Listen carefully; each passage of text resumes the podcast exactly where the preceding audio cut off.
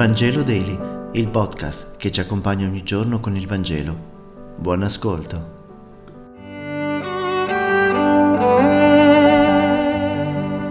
Mercoledì 1 giugno, lettura del Vangelo secondo Giovanni, capitolo 17, versetti 11-19. In quel tempo Gesù alzati gli occhi al cielo pregò dicendo, Padre Santo, custodiscili nel tuo nome quello che mi hai dato perché sia una sola cosa, come noi quando ero con loro io li custodivo nel tuo nome, quelli che mi hai dati, e li ho conservati, e nessuno di loro è andato perduto, tranne il figlio della perdizione. Ma ora io vengo a te e ti dico questo mentre sono nel mondo, perché abbiano in se stessi la pienezza della mia gioia.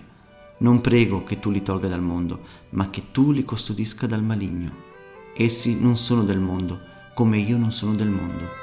Consacrali nella verità.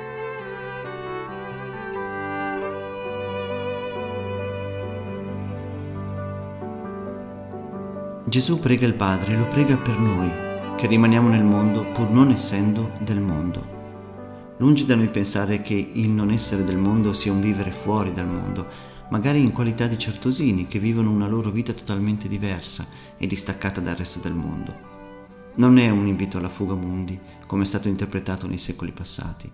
Non essere del mondo significa non essere figli di quel senso e di quella sapienza solamente umana, ma essere figli di Dio e della sapienza del Padre che ci rende fratelli e sorelle.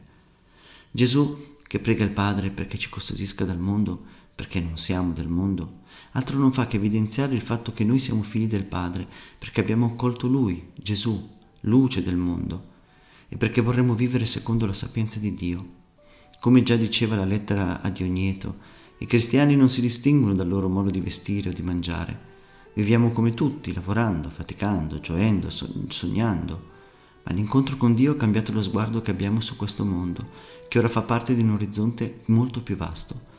Perciò chi fa esperienza di Dio guarda a sé al mondo con gli occhi di Dio, vedendone i limiti e le possibilità, amandolo, ma senza cadere nell'inganno che da esso possiamo ricevere la pienezza che cerchiamo. Il mondo odia i cristiani, dice Giovanni, là dove il mondo diventa la parte ambigua ed oscura della realtà. Quanto è vero. Se viviamo con onestà e coerenza il Vangelo, senza esagerare, senza fare i primi della classe, senza fanatismo, ci accorgiamo prima o dopo che il nostro pensiero contraddice la logica feroce di chi ci sta attorno. Se davvero cerchiamo con semplicità di vivere alla luce del Vangelo, può succedere di entrare in contrasto con chi non riesce a capire la rendevole logica di Dio. Non si tratta di fuggire il mondo, ma di viverlo con il cuore ben ancorato in Dio.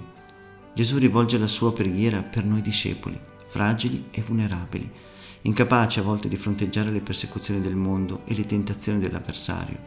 Noi discepoli, che abbiamo scoperto di non appartenere al mondo, di essere rinati in una nuova dimensione, donataci gratuitamente da Dio, e che possiamo restare discepoli solo se ci nutriamo della verità che ci deriva dall'esperienza e dalla conoscenza della parola di Dio.